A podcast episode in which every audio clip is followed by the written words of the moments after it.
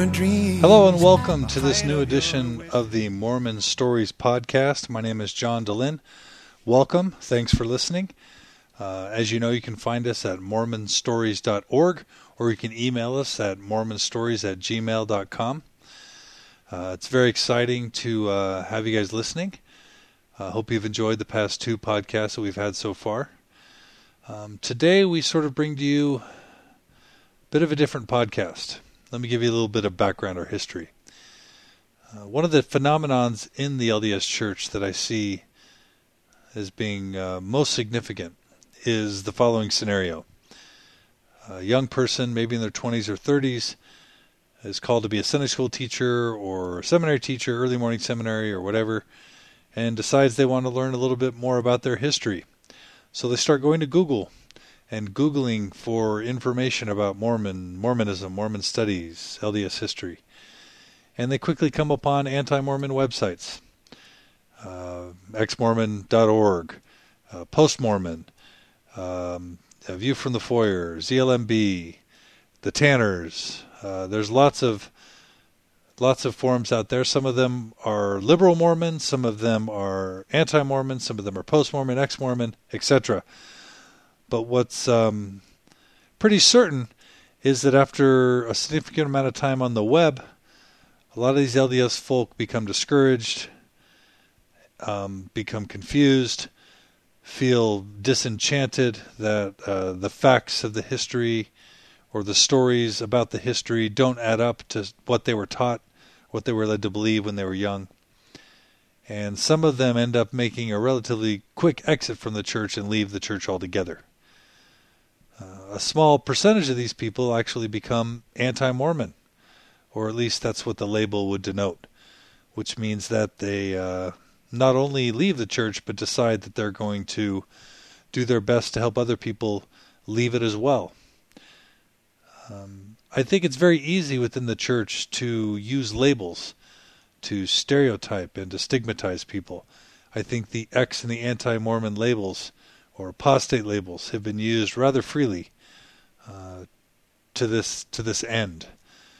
And while I, I, I do believe that that there are uh, people who have ill will or ill intent, I believe that in many instances these labels of anti-Mormon or ex-Mormon or whatever are unproductive. Uh, I've, I've talked with many people who have left the church, and I find virtually all of them to be very sincere in some cases, they're the most, uh, uh, some of the most intelligent people I've met in the church, and in some instances, they're some of the most honest people I've met in the church. Uh, this may sound controversial, but just think about it for a second. Um, it's it's pretty much a well-known fact that reading detailed factual LDS history is something that we're warned against, and sometimes uh, can we're warned that can lead to apostasy. Well, who is it that would seek uh, to read some of this history? It's usually the people who, A, really care about the church and want to learn more about it. Uh, so the seeking, thoughtful type. But secondly, it's the people who have high integrity, who are honest, who want to make sure that what they're teaching is right, that what they believe is right. Uh, and so, in many cases, it's the thoughtful, honest people that end up working them themselves out of the church. Whereas many of the people who stay in, and this is not all, but many, uh, simply don't care to learn the history because the history and the background isn't important to them. Um, in addition, um, many, there are also a, a, fair number of people in the church, I, I suppose, who stay in uh, whether or not they care that it's true or valid or factual, but they just sort of are along for the ride, so to speak. So this is a long way of saying that I, I believe that it's not it's not uh, of use to label people as anti-Mormon um, in in most instances, and I don't think it's necessarily what Christ would do. Uh, instead, I think that he would sit down with these people, uh, get to know them personally, ask them about their issues, ask them about their feelings. Um, at a minimum, try and reach out to them and fellowship them. Uh, but most importantly, try and understand them and learn from them and figure out uh, whatever caused them to leave, how those things can be fixed to keep others from leaving or to bring other people back who have left. So, in that spirit, I've decided to do uh, at least a two part series on uh, people that would be labeled as anti Mormon. Uh, today, we've brought on a fellow who's going by a pseudonym. Uh, the name uh, that he's chosen is Hyrum. Hyrum uh, is a, young man. He's married, returned missionary, um, and he actually runs a website called thechurchisnottrue.com, uh, which has an accompanying podcast that he does with a fellow by the name of Mike Norton. And I've come to know uh, Hyrum um, through my correspondence uh, about his podcast, uh, as he's a member of the Mormon podcast community. And I I asked him if he wouldn't mind coming on uh, coming on the show. The purpose of this podcast is simply to have Hyrum tell us uh, his story, uh, his childhood, growing up, um, where he came from, uh, his early years in the church, and then most importantly, give us a little bit of the background on why he decided to leave and and what sort of fuels him today to do the things that he does with his website. So I hope you enjoy the show, and I hope you understand that the spirit of this presentation is to come to understand and empathize um, with those who decide to leave, uh, purely with the intent of one loving them and uh, and valuing them and not ostracizing them and ex, you know, sort of expunging them from our community, but also to see what we can do to try and keep this from happening from those who who uh, maybe learn some of the history, learn some of the facts, but choose to stay in the church. One thing I should warn you about briefly is that um, in just a few seconds, the, the sound quality of this podcast, especially on my end, is going to drop quite low. Um, Hyrum and I did this uh, podcast really late at night. I didn't have all my equipment with me at the time, and so I skyped in to his his uh, sound booth and didn't have a very good microphone. So please forgive my audio.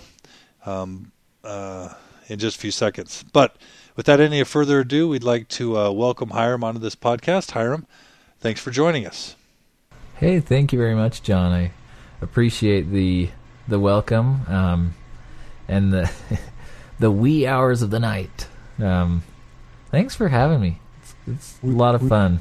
We might even be able to consider this morning now that it's yeah, uh, yeah, yeah. Oh, how lovely was the morning! Yes. It's we're trying to keep our eyelids open and anyway, thanks for having me though and it's a pleasure to be on with someone so articulate and especially a fellow podcaster. Uh, it's great to be here. Yes, well, I definitely aspire to being articulate, but I appreciate the kind words. Oh, you're much more articulate than me. You'll be hearing me say uh, uh, uh quite a bit through this podcast. Suffer with me. Bear My with me my goal is to never say sort of. So you can track me and I'll track you. so I, uh, so sort of. I have to admit that uh, I've I've listened to every one of your guys' podcasts so far. Congratulations! I'm glad you made it through. We'll give you a gold medal. I no, I think I, that they're out of the tickets for the bash. The bash already happened. It, yeah. Unless they have a time machine, they wouldn't be able to award you any of those. But congratulations! Uh, did you what? What kind of are your thoughts? We'll get a quick feedback from you. What do you think? Oh, well, I think they're definitely entertaining and they're fun. I think they're definitely well produced. Um, and you know, my my favorite part has has been the interviews, and I've found uh, all yeah. your interviews to be interesting. I Me mean, that's too. what that's what this podcast is all about. I, I mean, I just I want to gather as many stories as I can from around Mormondom, and and try and just help people communicate where they're coming from and why they feel the way they do. And you guys do a really good job of that. So thanks. And you, I haven't heard your interview. Um, I've listened to your first podcast and extremely well done. Loved it. You were all by yourself, and frankly, I don't mention names or anything of other podcasts, but there have been many, not necessarily dealing with Mormonism, but some, yes, that have bored me to death. And others, uh, there's one out there in particular that I listen to faithfully. Haha, the pun is back. But um, I anyway, yours is well done. I'm excited to hear the interview that you did with the author. What's the name again? It's uh, Gregory Prince and the Rise of Modern. Uh, David O. McKay and the Rise of Modern Mormonism. So you interviewed this Gregory Prince, and he is the author of the Rise of Modern Mormonism, the kind of a biography of sorts of David O. McKay. Yep, he's actually the co-author, but I think he's the principal author. Yeah. That's too cool. See, I Yeah. get. Uh, how hard is it for me to just, you know, scrape off the street your average ex-Mormon to get him on the show? But you got. I'm. I'm sorry. No, our past guests have been all sorts of fun. I. They were. I. I want to get Polygamy Porter back on. We keep getting comments about his show. Anyway. I'm glad to be here. Um, your label introduction was wonderful. I think it's the same thing. Um, this podcast for the listeners of our show, it's obviously going to be missing Mike. He's not here. I, I don't know. I think you two have talked about probably doing something similar to what you and I are doing right now with him alone. You, you voiced uh, kind of a desire to have us be separated so that it'd be more personal, which it is. But uh, anyway, our my list the uh, the listeners of the church is not true.com they're going to realize that this podcast has a much more personal tone. Yours, uh, a lot more humble. And anyway, I'm. I guess you invited me to to talk about the story, but it, so whatever you want to ask me, I, No, I do feel. I do feel thankful to be here. Anyway, Excellent. Well, good. Well, thanks Yeah. for uh, thanks for coming on. Yeah, So, um, so what I want to do is sort of trace trace your story, um, as as personal um, and as emotional, not in terms of blubbering, but I mean just as as from the heart as you're able to give. I'd, I'd love to just ask you some questions about your journey, and about where you are now, and and um, and just you know more than anything, the the point is just to sort of help the listeners understand you know what makes you feel the way you feel, do the things you do, etc. sure. So I if- Oh, go ahead. No, I. That's great. Um, a lot of the listeners of the podcast, and especially people out there, communities out in bulletin boards and things, there was some rumors surrounding, and not just rumors, but kind of some speculation surrounding things that were going on in my life, and kind of how that tied in a little bit with recent goings ons with Mike um, Norton.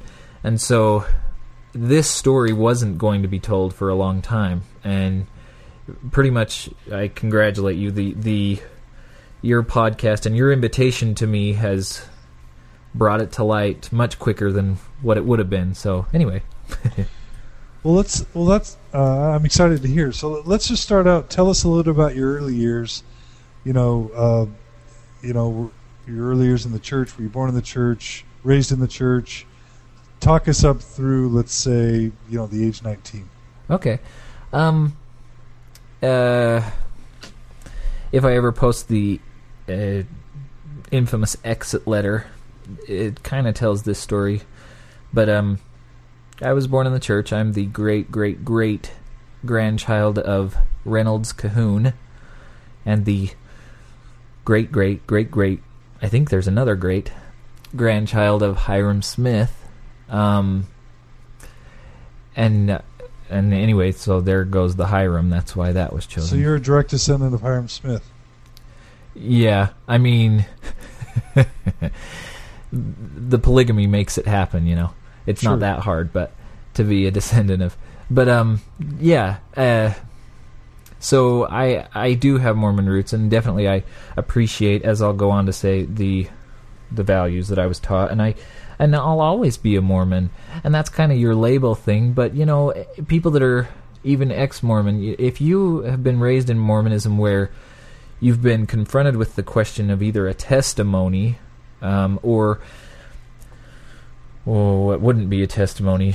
Uh, You you can't escape that you you're a Mormon. Either it's ex or or active or whatever. But It's kind. It's kind of like a, a culture.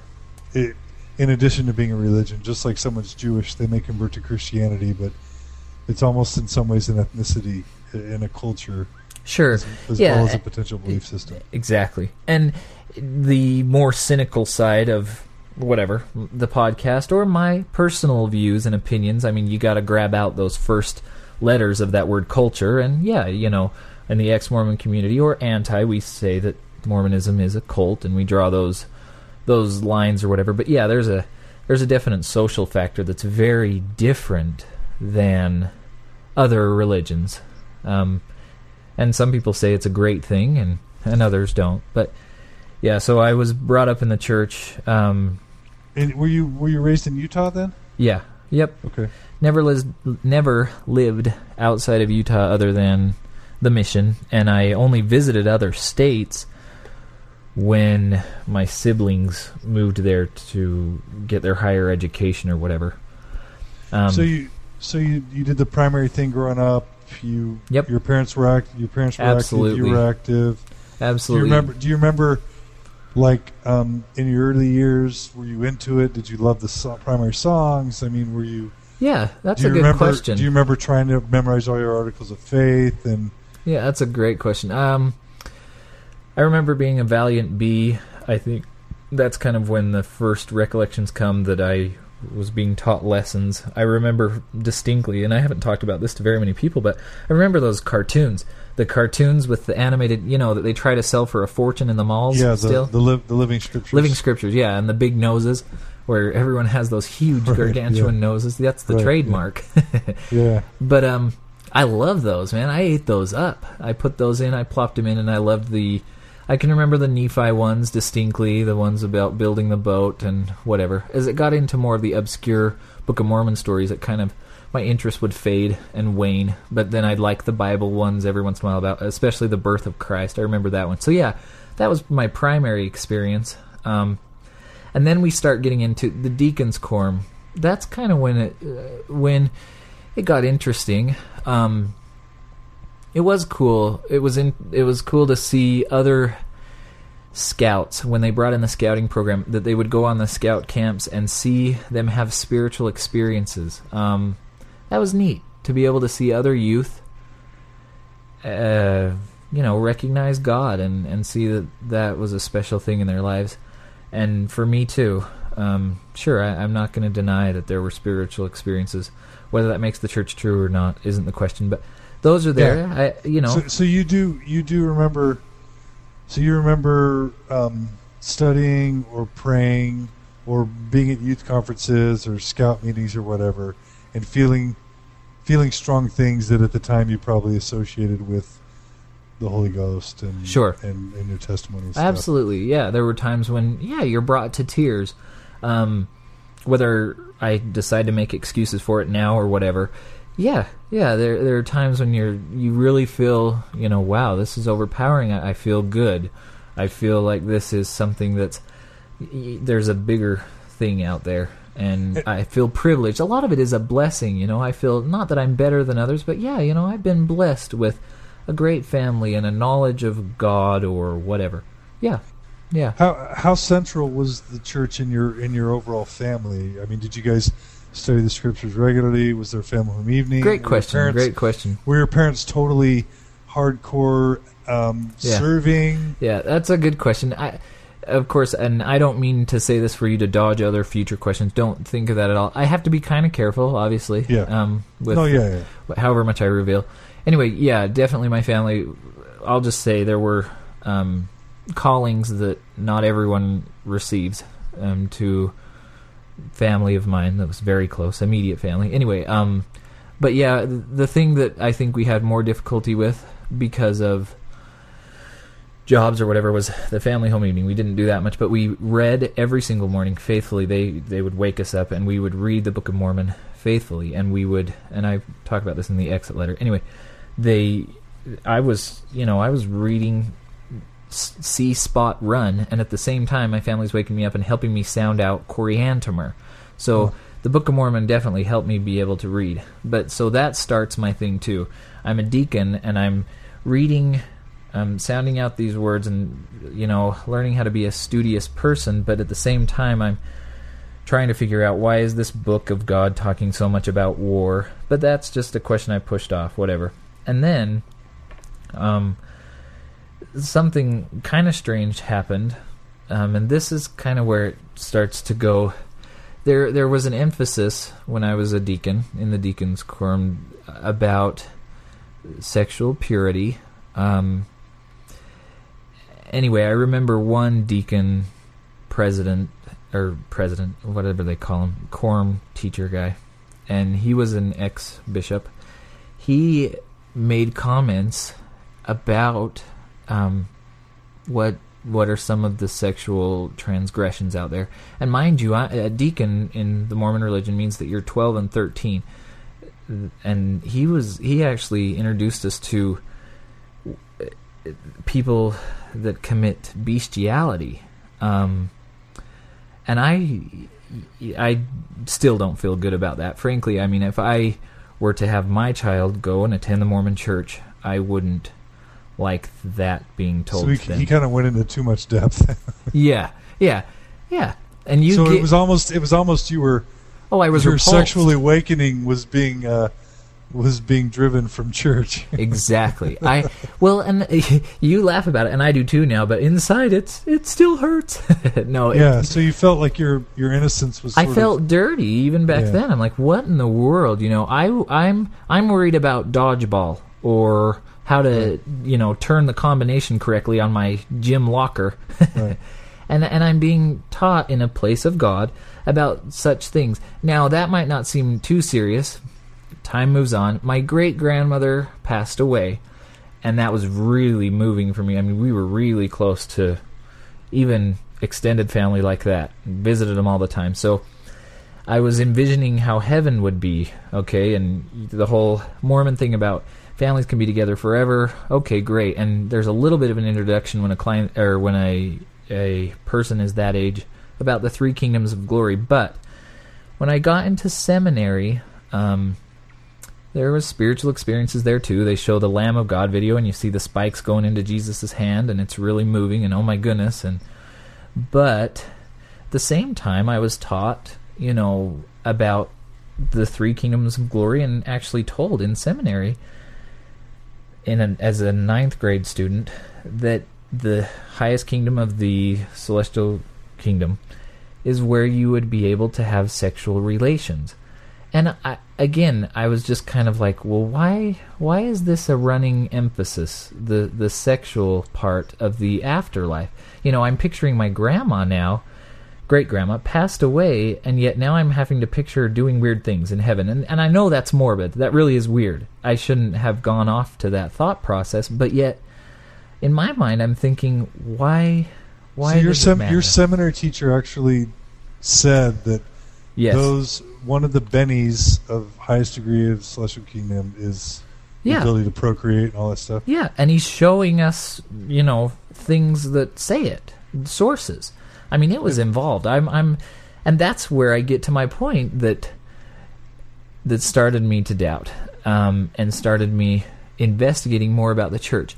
Later This on, is in ninth. This is ninth grade. ninth grade, yeah. Okay. The rest of my seminary career, I latched on, literally almost like a leech, to issues that I could see that, that kind of caused me to go, wait a second, that didn't make complete sense. The church is so black and white about some issues, but the gray areas that they don't want to answer, I would think to myself, why?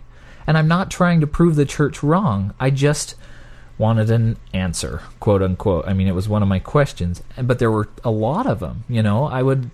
We had our was it tenth or eleventh grade seminary teacher that showed us the logo, the new Jesus Christ logo, and he frankly said, I mean, there was no trying to deny it. We are trying to make it so that the rest of the world sees that we want to emphasize Jesus Christ. We need to be more mainstream. And so, whether, again, whether that makes the church true or not, it's something that stuck into my mind um, and made me go, that's odd. It felt kind of disingenuous to you, or a little bit too marketing-y for Yeah.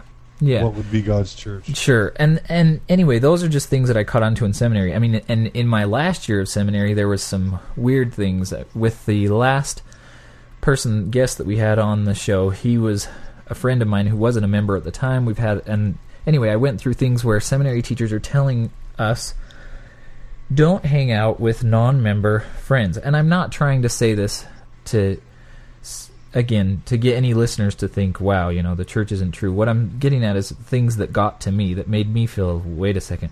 Sure. anyway so i was told not to hang out with people that weren't members of the church. And then i even raised the question well wait i have these friends and what if i help convert them? Am i do i just not hang out with them? And, and so then his response back to me was Well, okay, but it's really who you spend most of your weekends with. You know, most of your time, your friends that you're really devoted to, basically, is what he was saying. They should be members of the church. And it got to me. And whatever his intentions were, it, it didn't. it didn't sit right with me. Um, anyway, but Sure. yeah, So let me ask you two two quick questions. no problem. J- just just to get both sides, were were there also moments in seminary of inspiration of Yeah, you know exactly. were you also at the same time building parts of your testimony, even not a Mormon testimony, but just were you was it enhancing your spirituality? Were you also having exciting things you learned about? You know, was there was there a counterbalance to that at all? Yeah, um, I really enjoyed. Not that I thought that I was being better than the other religions, or that I would one day be able to bash them, but I really enjoyed the thing that I thought, you know, I'm getting more knowledge about this. I really am gaining an absolute understanding of the Bible. When they, when the, when the seminary teachers would help us understand what the Mormon Church, um, uh, professes that maybe this Bible scripture means, you know, I would I would really enjoy that study and go, wow, you know, I I'm really getting a knowledge of maybe what things really mean. So I trusted it. That's what it was. I didn't know the church was true or have that testimony per se. I, I trusted it and I felt good that I was actually being taught something that was told it was right. Did you ever in high school try and take on the Moroni challenge and kneel down, read the read the Book of Mormon completely, and have that what I think is sometimes a disservice, but sort of the expectation that in one instance you read the book, you kneel down, you pray, and then you get the answer. Did, did you ever even try that experiment?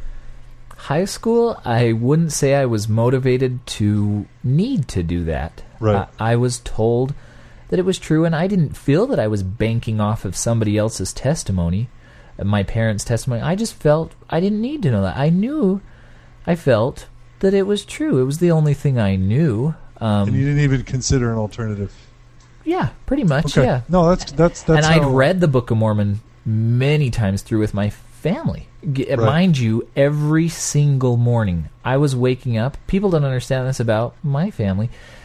When they, uh, we were waking up at five o'clock in the morning every morning as teenagers, and our parents would drag us out, and and we would read from the Book of Mormon. So definitely, I had a very uh, ingrained um, whatever of the Book of Mormon. I, I, Sure. sure. um, so, like, it's interesting that you said bring me up to when you were 19. Okay, wait. Before you jump in, I have one last question about high school. Okay. I, I, I, I grew up outside of Utah, and there are all these sort of stereotypes of who I said sort of. Oh, I said it again. Uh, sorry, that's a money. That's a Monty Python reference. Remember the knights who say "me"? Yeah, yeah, Me. Oh, I said it again. yeah. okay, so so there's this sort of stereotype that uh that Utah Mormons, a lot of them don't really take the church seriously in high school, and they party, but then they clean it all up and go on a mission kind of thing. Um, and I don't want you to reveal what you're not comfortable, but like, you know, I was a hardcore. I never touched alcohol, never touched tobacco. Oh, good Totally, question. you Good know, question. So were you were you sort of a social Mormon in high school, or were you hardcore? How would you have characterized your your behavior socially as it matrix back to Mormonism? That's a great question. Um, I'm not exactly sure how much I'm going to be comfortable with what I'm about to tell you, but I'll avoid the things as much as I can. Uh, when I was in junior high, there was an issue with some members in the ward that were my best friends, and I was. It sounds like such a cliche word, but I was betrayed by them. Um, it was quite serious, um, unexpected, to say the least. And so during high school, um, I was, well, I don't know, kind of like what you would say a Mormon outside of Utah would be, where I had friends then that were uh, um, not members of the church because I, I didn't. Basically, those best friends that I had that were members of the ward had betrayed me or whatever, so I just stayed away from them. And and my basically my my main group of friends, like I was saying before, were not Mormon, so I had to stand up for what I believed, and yet I didn't. I didn't do it. I, I took on a gutter mouth. Um, I would swear, but maybe when they were inclined to check out some dirty things on the computer, I would say nah, and I would leave. Um, literally, I remember that happening, and also um, I would encourage them to go to seminary, even with all these lingering questions, and which I jump back to. But my main question about the church was why the emphasis on the sexual things, and I'll get back to it in a second. But Okay. Okay. so cool. yeah, I So stood you up were for sort what I of believed. a- you you were alienated from sort of your your ward, um, sort of. but I still went, peers, and so, but I, yeah, I but you felt almost like an outsider within your ward, absolutely, and and, and, that made you almost act as though you were a non-Utah kind of LDS person trying to represent the church well and be a good with my other real friends other who friends. happen to be non-Mormon. Right. yeah. Okay. Okay. Cool. Okay, so 19, 19. comes along. By that time, I was in the musical um, project with the guy that was on last time. And like he was saying, pretty much that group of friends, almost all of them in that little project that weren't members of the church ended up joining, not necessarily because of me. Like he said, it was a girl, and I believe the other one, even though this might harm his feelings if he were to hear it, I believe that the girl played a large part in the other guy's little conversion. But um so they converted. They they were baptized in the church at the age of 17 and 18 and um so anyway, the mission approached all of us and with me um I had talked to my parents a little bit about things that I saw that were odd, mostly about their devotion to the church, I would kind of ask them, "Do you love me more than the church?" Because sometimes when I do things that you, you know, I hang out with these other friends, and you guys see the possibility that maybe they're influencing me, whatever way, you get so upset at me, and and I and I'm just pretty much would put them to say, "Would you disown me if I left the church?" But I I really wasn't wanting to leave the church at all, at all. Um, so the you big just wanted to you wanted to parse their love and devotion. to yeah, I, I from- had to I had to know if it was conditional or not. Yeah. Yeah. Yeah. Yeah. Anyway, um, so here's the big occurrence. Huge. Um, I'm going on a mission. I didn't want to go. I was frightened out of my mind that I wouldn't be able to learn another language. My brother had gone on a mission, and I was afraid that I wouldn't live up to the kind of success that he said he had. Uh, and I just didn't want to go out of the country. Um, and I just didn't want to leave for the two years. I was just frightened. I was a scared little boy, just you were called out. Of, you were called out of the U.S. um, Or was I'll- this before you'd received your call? I'll go into it. I I was called south of the border. I'm not exactly certain. I want to say where, No, that's fine. That's fine. Um, just but yes. But before the mission, this is what happens. I okay. I had a question. The whole why can they tell me so much about things that are so odd? I thought I think they're going into really detailed things, and if that's how heaven really is, okay, you know, I can accept it. But why go into such detail about some things if they won't tell me about the temple? That was that was a huge thing for me. I thought I'm going to go on a mission, okay, but why are they so tight-lipped about the temple? I didn't think that they were being cynical about it. I just sincerely wanted to know why. Nobody would say anything. Um, and so that was what started me. I got on the internet um, and I tried to learn what was going on in the temple. And Before you before you went. yes, Okay. and and obviously, um, and and I'm I don't know how much you're comfortable with me saying, but I was shocked. I was Sure. absolutely shocked, especially with the things that they were saying that my parents did previously that had been removed. I was just blown out of my mind, and I couldn't. Yeah. First, I thought it was a lie. So the second thing that I was doing was I I got the uh, church sources for the you know the sacred the holy temple. Read that. Um, of course, it doesn't talk about anything, whatever details. So then I I had a car now. I had a car. I was a 16 year old, so and I had my license. So I went to Barnes and Noble and I had them order in um, a book that now I I whatever I say it's sacred for me, but the uh, Mysteries of Godliness, and I read it, um, and that's that's pretty much the beginning of whatever. I asked my parents about it, um, and their response to this day still surprises me. It wasn't wrong for them, and I don't blame them for anything. It's not their fault that I left Mormonism or whatever, but uh, they just said their basic message was my my my mother understandably just said, "Well, ask your dad," and uh, yeah, I'm getting emotional about it now. Anyway, my father um, pretty much discouraged me from that sort of in, inquiry or inquiry. It just didn't didn't believe, and he voiced that he didn't believe I should be looking into that that way. Um, so anyway, I How that that did that make you feel angry? Did it make absolutely, you feel sad? absolutely. Back then, I was extremely upset Why? because I was just, I was honestly just trying to, you know, ask something. Why keep it from me? And then I found out. So then I went to people that I trusted, you know, the people that have raised me up in this, and I expected some sort of explanation, just honestly, you know.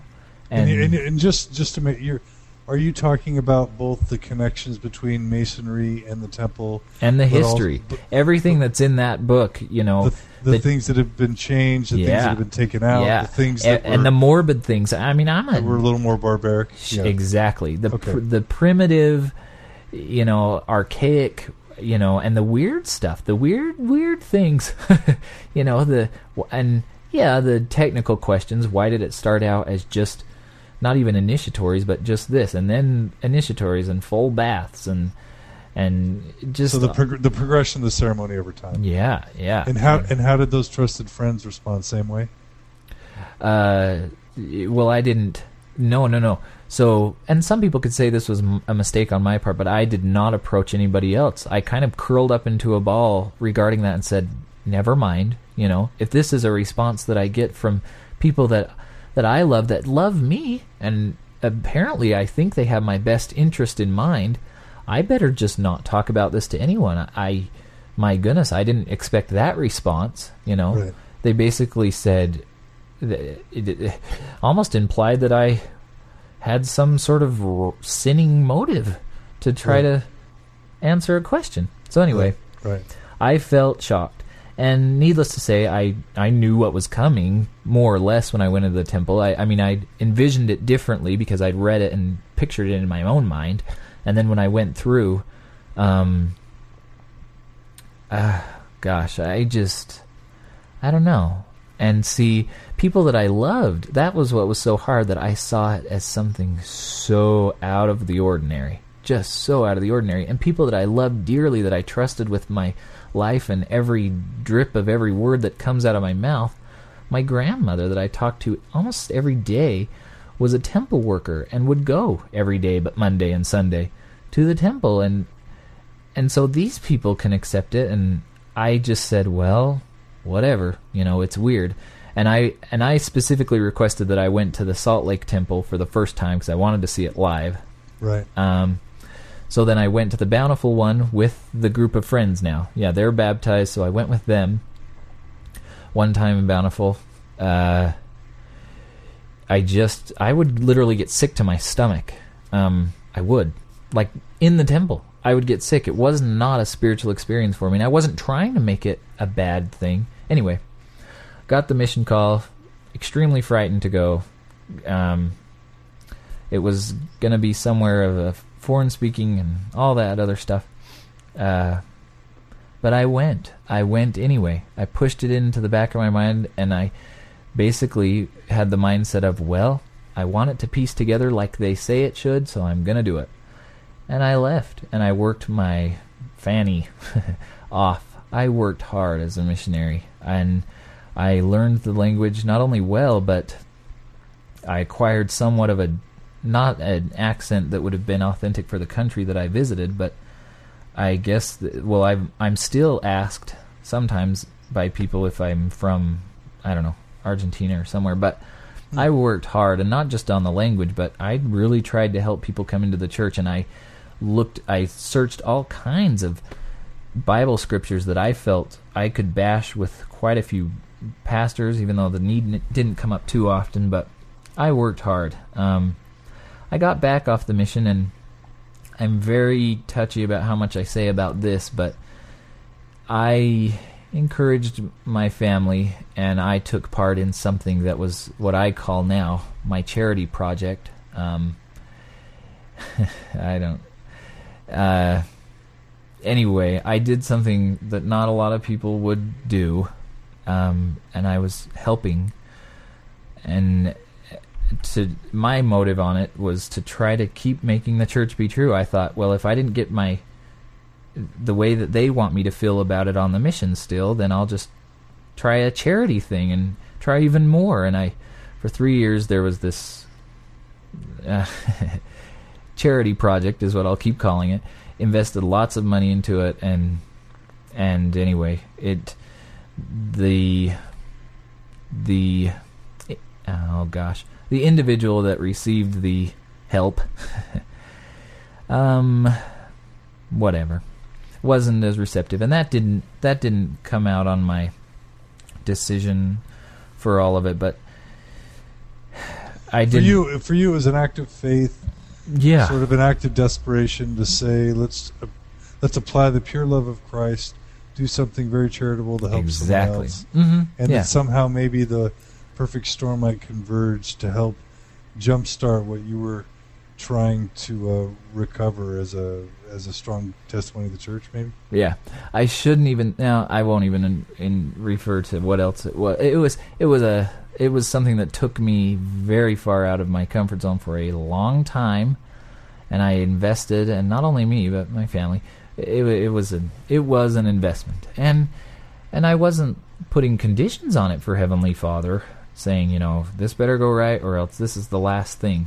But as the story turns out, that was pretty much it. Um, I helped with Sunday school classes for quite a few years after the mission. Um, did not want to get married. Anybody that I dated that wanted to define the relationship, quote unquote, that was Mormon, I just backed away from um, because I knew that they might want a marriage in the temple, and I didn't feel comfortable going there. That's for sure.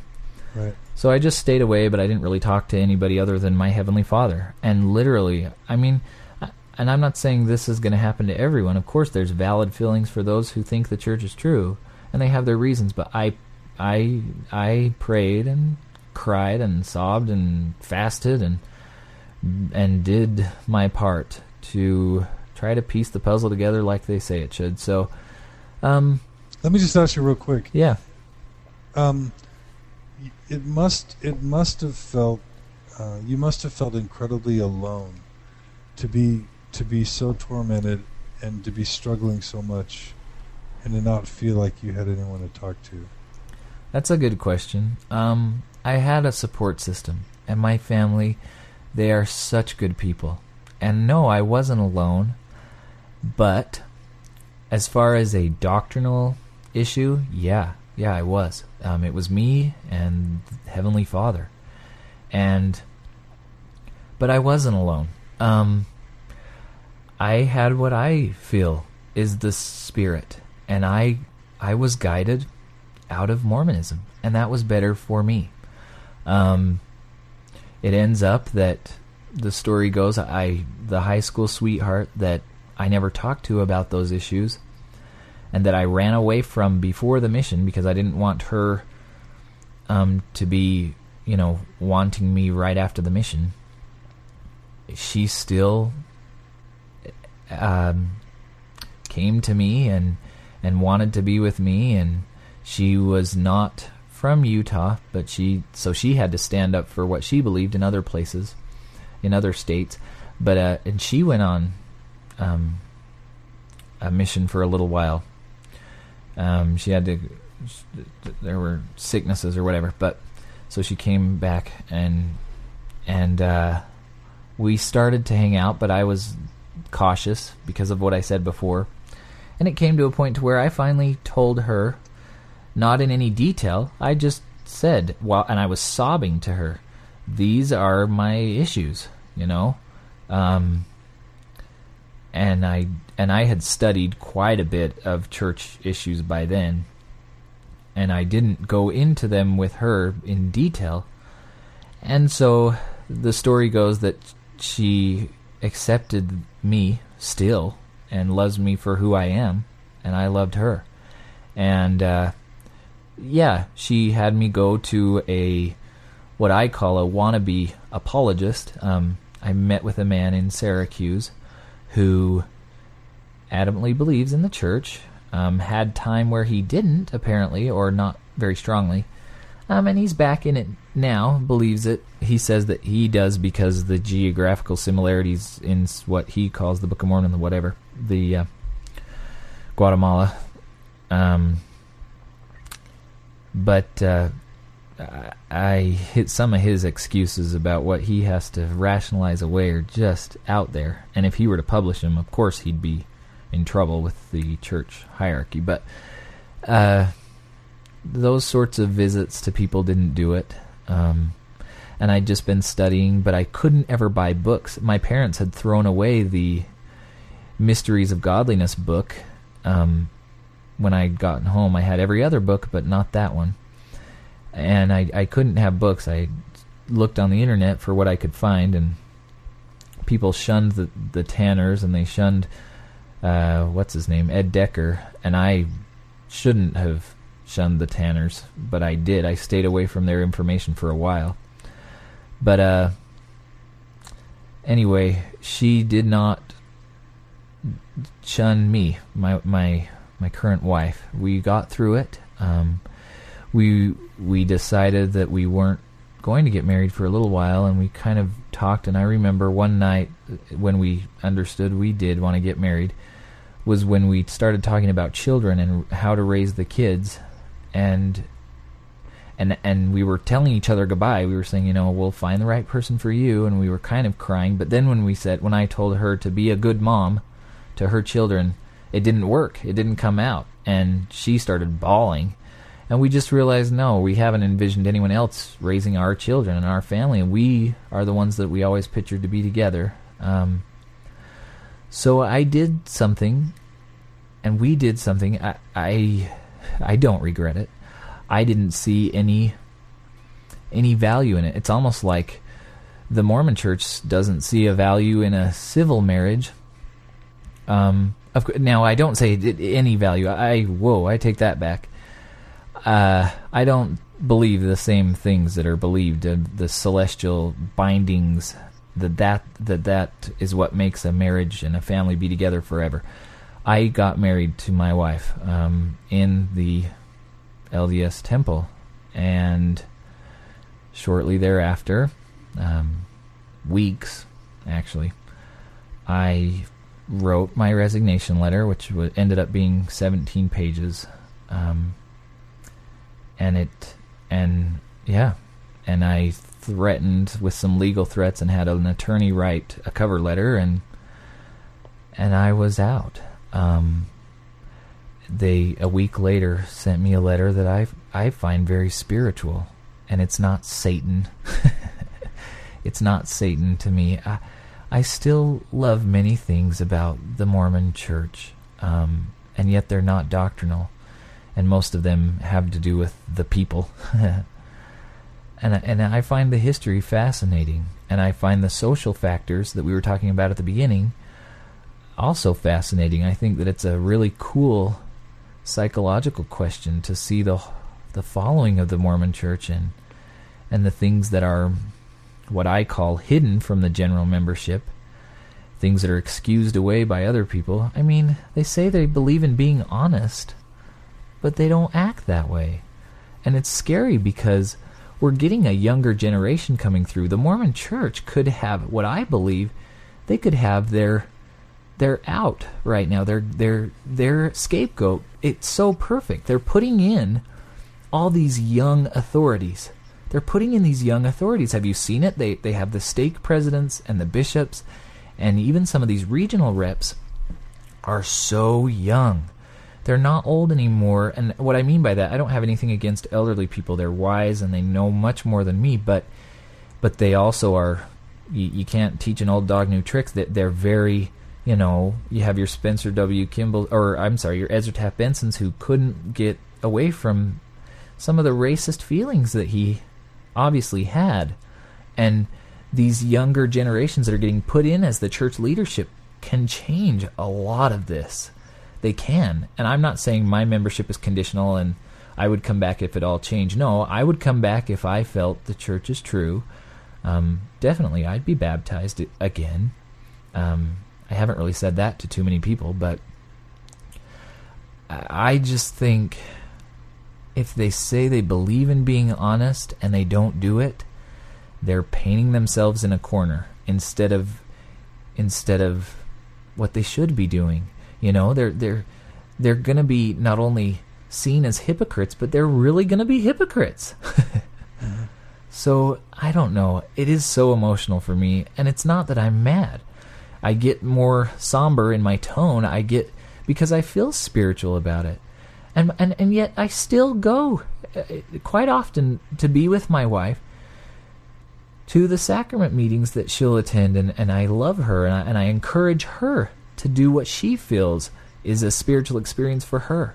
Um, she's still in the church and and whatever I could lose listeners and credibility and whatever for that because oh my gosh I don't pull my wife out and how am I going to raise the kids, which I talk about to her a lot, but uh, it's her journey and it's our journey, you know, it's our journey. And for anyone to try to say, hey, Hyrum, you did the wrong thing by getting married and, and getting out of the church, you just disrespected and what were you doing? Eh, eh, it's not even their place to say. I don't right. respect them for even trying to pass judgment on what I did. I didn't I didn't go in the temple and make a scene. I wasn't smirking. I wasn't. I mean, sure, while I was waiting for my beautiful bride to come out, yeah, I was sitting in the little chair and I'd opened up to the eternal marriage section of the Doctrine and Covenants and just reading some of the through the polygamy or whatever. But also, um, I felt the that uh, well, and I told my wife this. I guess it's personal, but I'll share it. The night of our uh, after we were married, the honeymoon night, um, I told her that I didn't ever feel good in the temple except when I looked her in the eyes and knew that I was marrying her for her. Mm-hmm. Um, so anyway, um, and and the decision was the decision to to go ahead and get married in the temple. Was it at least strongly just to not spoil the the event itself, the members from both sides of the family, so sort of to make it the best event possible, do it in a way that would make the most people feel good about the experience? Was that kind of what went into that decision? Great question. I hope I only have to answer it once. and I knew it was coming, and so did she, because I was telling her that I was probably going to talk to you. Um, goodness. You know, no, it wasn't just for her. Um, it was for me too.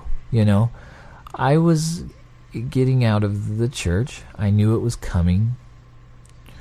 Um, you know, if the LDS Church says a marriage in the temple is the culminating experience, I don't feel that I robbed it from them, even though some people would say that. Uh, I just, I was worthy to be there in many. I I say, in all sense of the word, but that I didn't believe that Joseph Smith was what they say he was or whatever that I don't believe their whitewash story. I don't think that that was a requirement for me to be worthy to be there, but um so no, it wasn't just for the family. It wasn't just for her. Um but would I have been okay with this with what they call a civil marriage? Oh yeah. Oh yeah, absolutely. The photography that could have come could have come out of that? Yeah. Um, So it sounds like for you, it was almost closure. It was almost like a goodbye to the church in a way. It was one of those things. Yeah, it was a step towards closure, which sounds kind of scary. And I think that my wife hearing that could feel somewhat bad at first. Um, but no, for me, yeah, it was a step towards being being finished with it in that phase. Yeah, yep.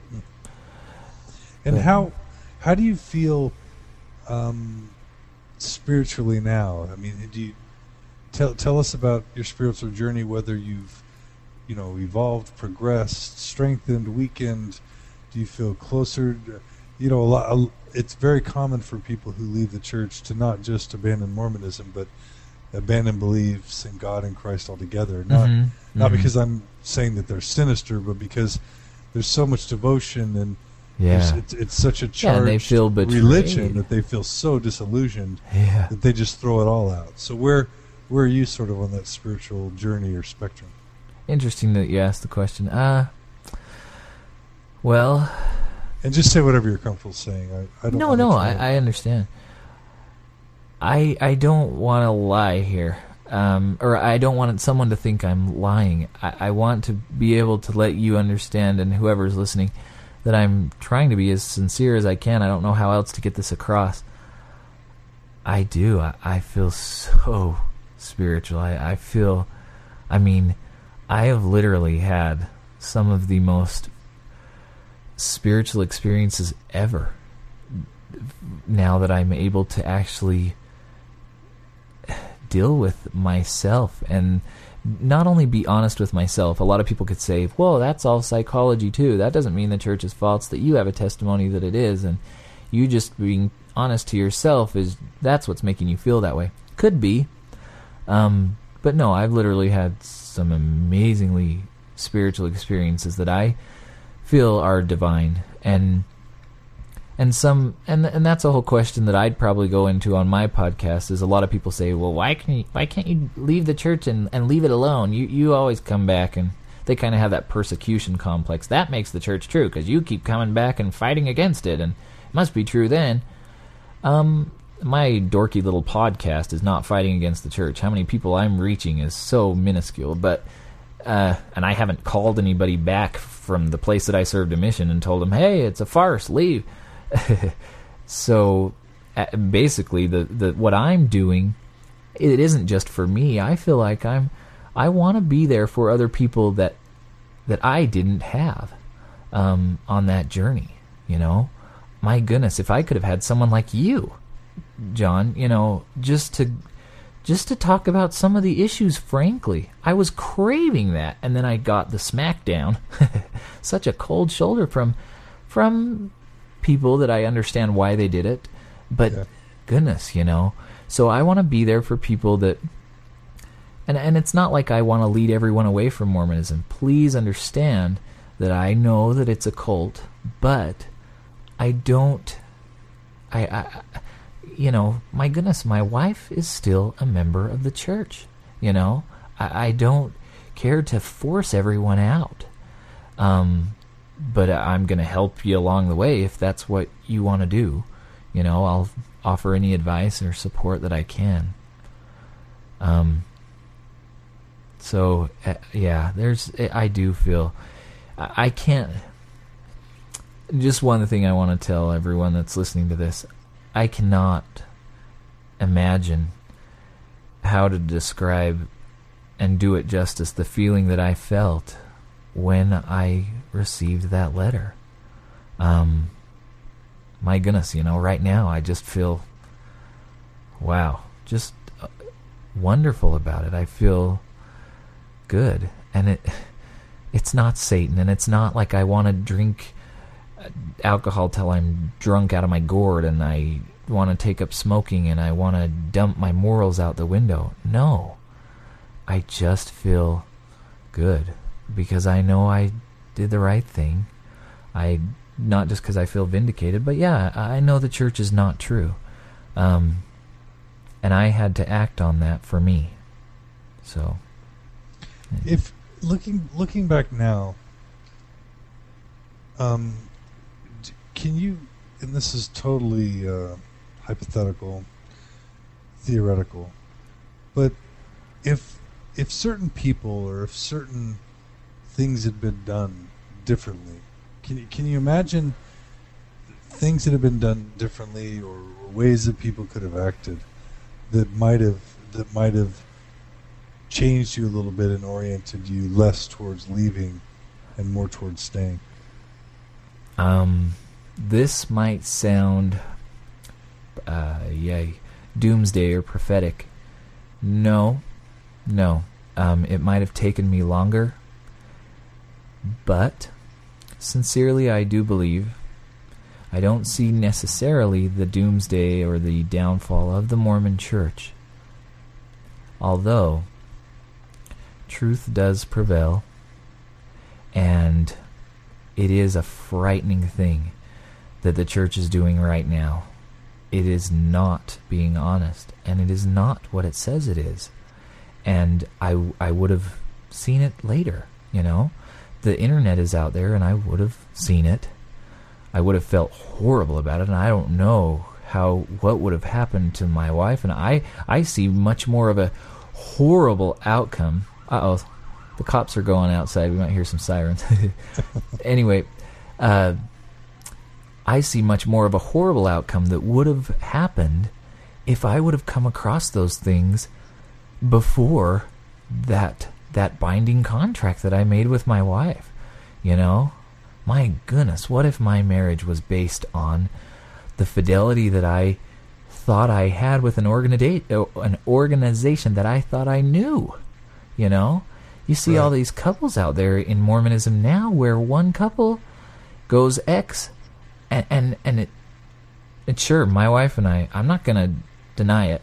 Um, she's open as can be uh, regarding the issues that I have and that I want to share, but she's very strong and she doesn't put up with things that she feels about, and we go through hell a lot of times.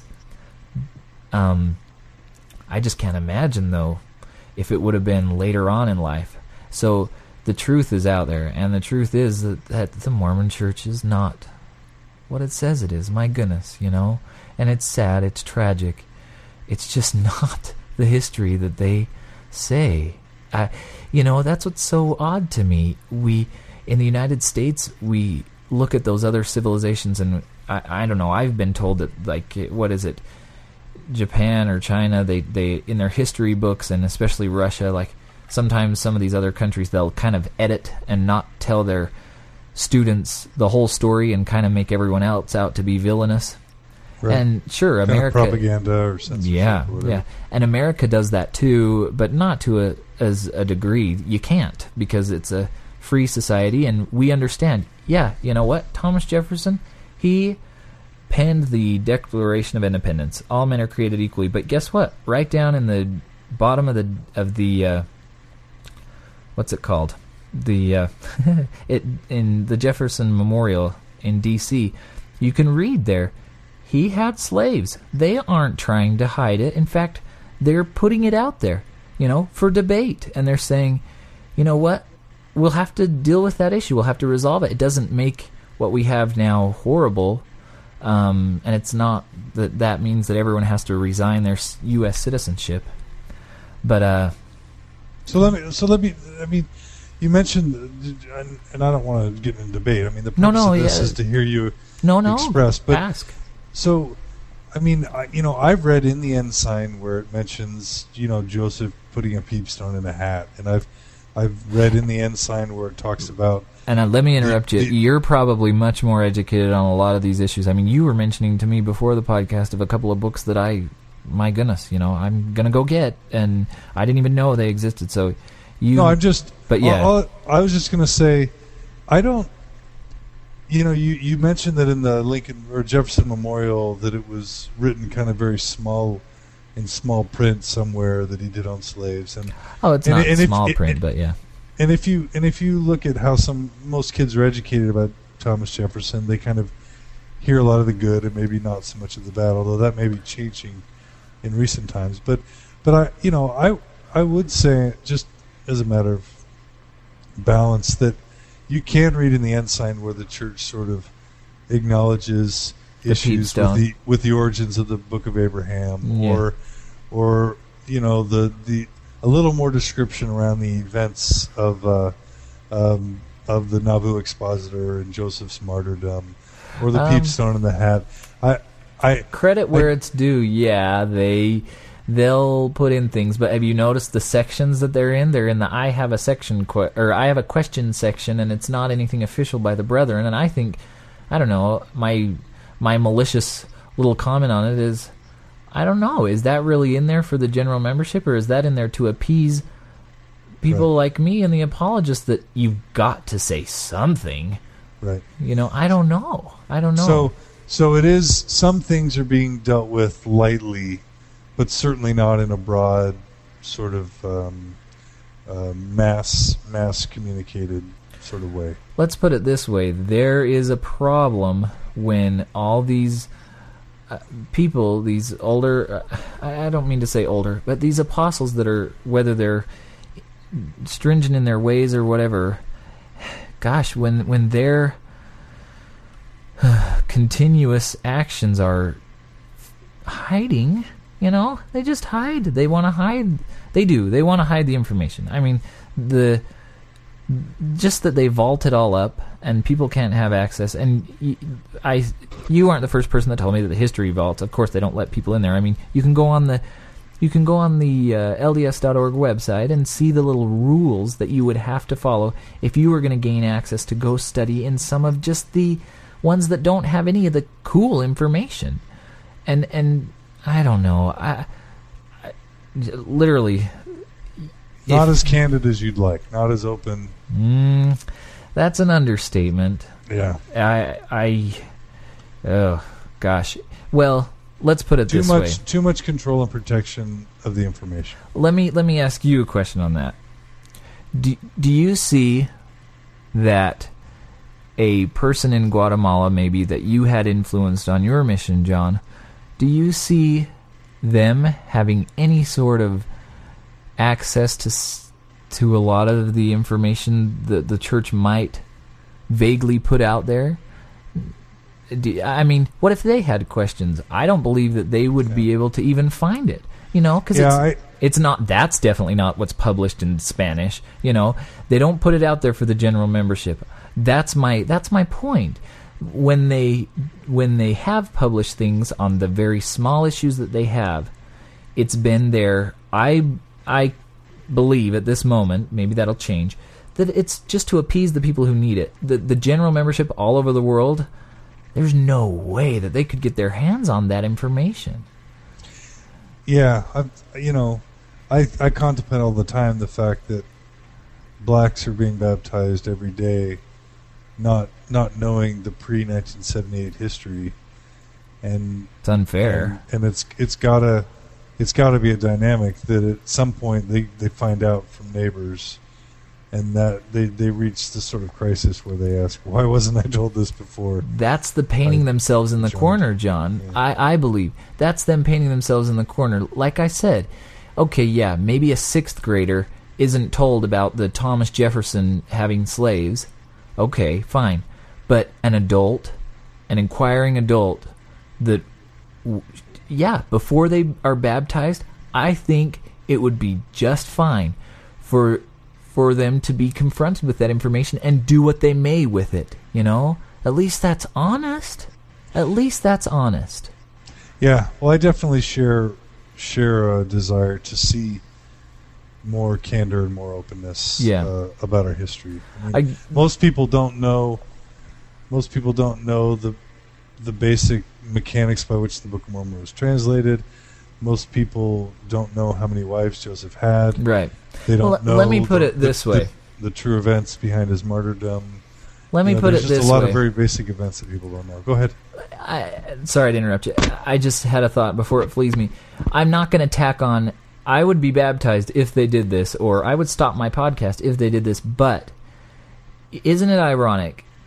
Just picture right now, Jesus. Okay, you remember when it's a common thing in the Mormon whatever. The only time he ever got angry you know, was when they were selling stuff in the temple, which is weird. Why do they rent out the stupid stuff in the temple that you have to put on and all that? Why do they, you know, rent it out and there's money changers in our temple? Anyway, when he got upset, okay, and he was overturning the tables and, and, and got upset that they were doing things in his father's house that they shouldn't have been doing, do you think that later on, in his sermons or in his encounters with anyone, any inquiring anybody, even if it's a Pharisee, do you think if they came to him and said, Jesus, I really want to know if you are the Messiah that that is the that is the uh, the Messiah in the Old Testament, you know, the promised Savior of the Jews. I just have this hang up. I want you to answer for me. Did you get angry over in that temple? I mean, my goodness, nobody overturns tables in the Jewish temple. Nobody that's defaming the temple. I'm not trying to be not trying to trap you in a corner, Jesus. I'm not trying to I just I just want to know kind of what what the situation was because of course, I mean, of course the word of, would have been going around that he did something like that, you know.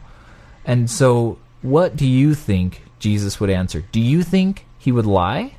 Do you think he would hide the information?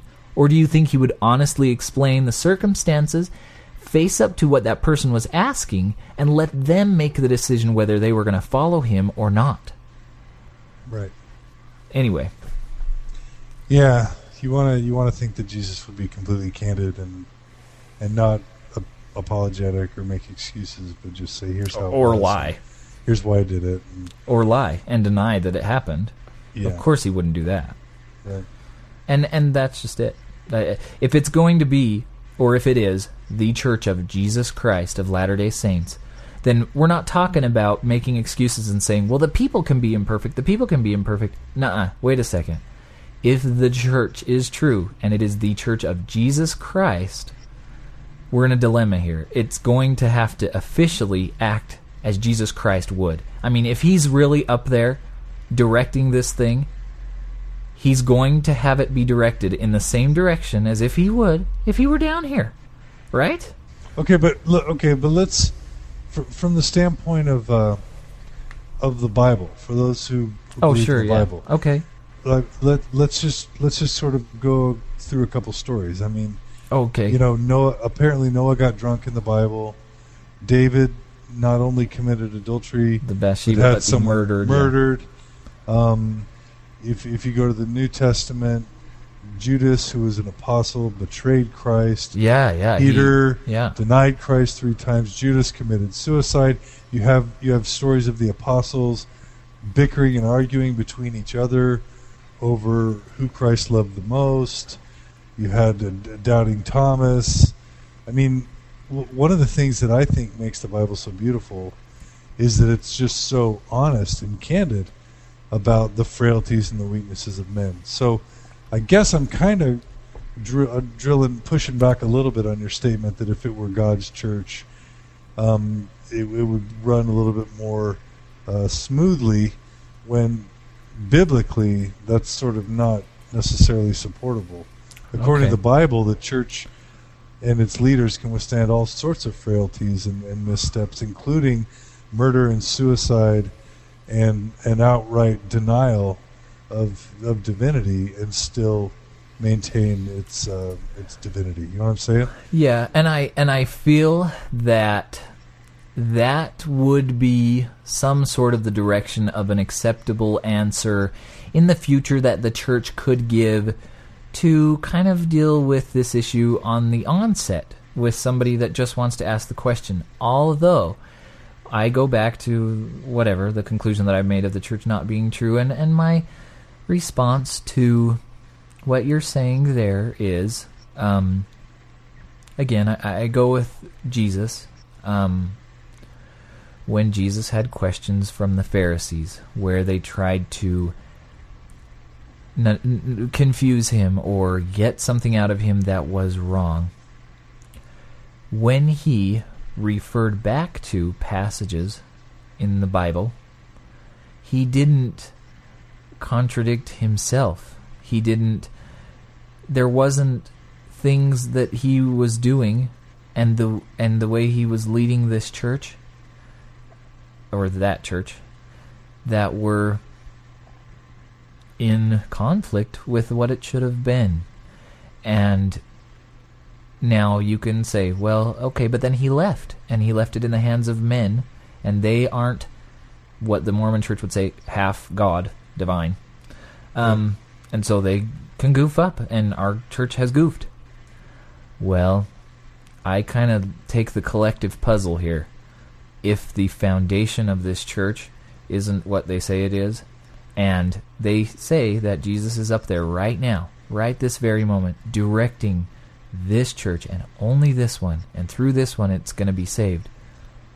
Um, he didn't build it, so how he can be directing it now? It wasn't even built on a foundation that they say it is. And so, if it's him, it, I mean, that's what it comes down to. I don't, I know that people, people make mistakes. The central issue is here if it's him directing this one, then its foundations are going to be right. They're going to be what he would have done. And and it's not even what they say it is now, and it wasn't back then. It wasn't founded on on on I don't want to use the word lies because that's so but it, it wasn't founded on deceptions of of a man from the onset. It wasn't, and it wouldn't be now. So I uh, that's that's my opinion on it. I just clapped my hands. That was the weird sound, but I don't know, John. I I know I I get I get the take from the Mormons, and and and it's a debate, and and people feel really good about where they're at, and they just can't be taken out of their comfort zone that's just something the ex Mormons, I guess, have over the Mormons. They've already been in that comfort zone, and a lot of them aren't having worse morals. It's not that like they left to do something bad. They just know something that ten- that ended up being right. no, oh, I hear you. I, I I really appreciate I appreciate your willingness to be so open and candid. I and you too. I, I really respect your.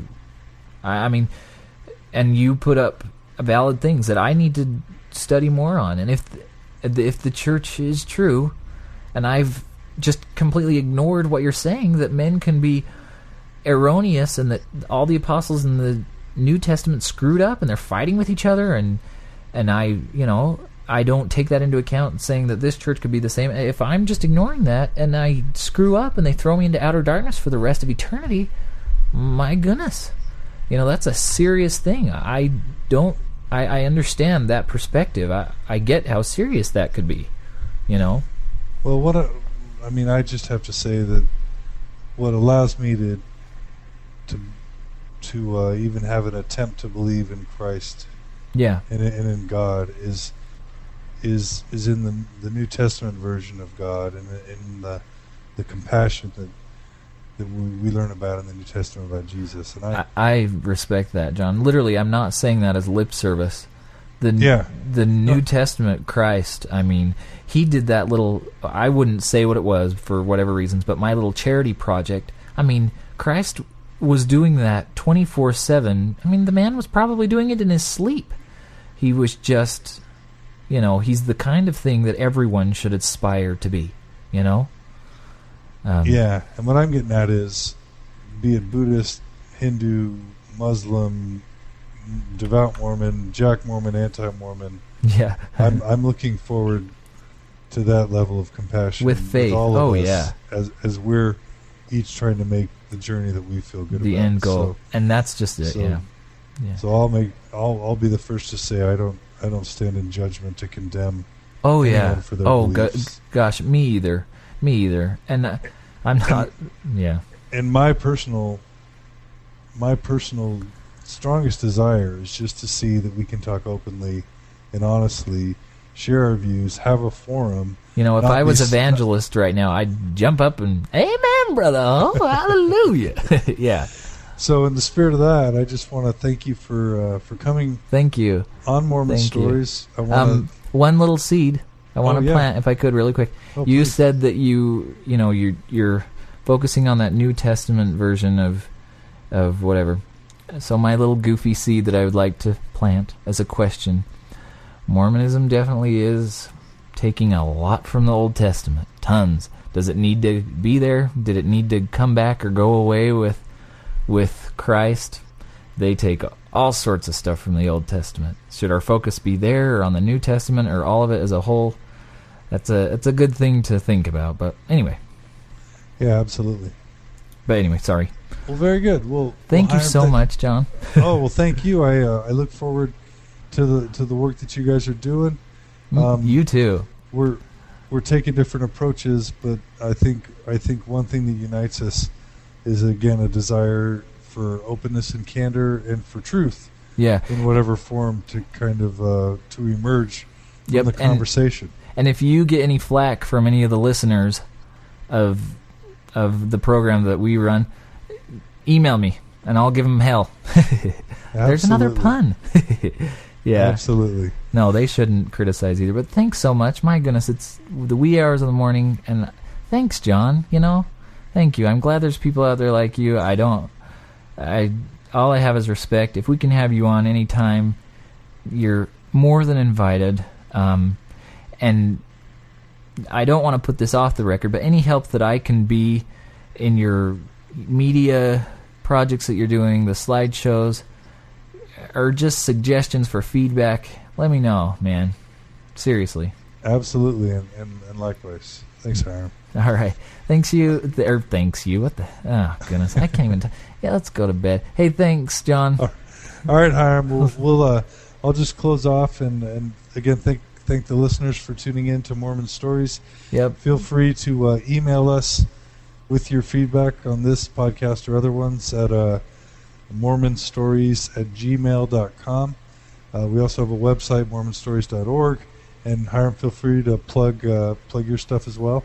Eh, who cares? Yeah, the church is not true.com, whatever.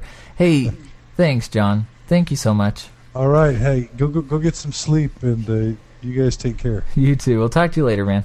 Thanks, Hyrum. Yep. Bye. Bye.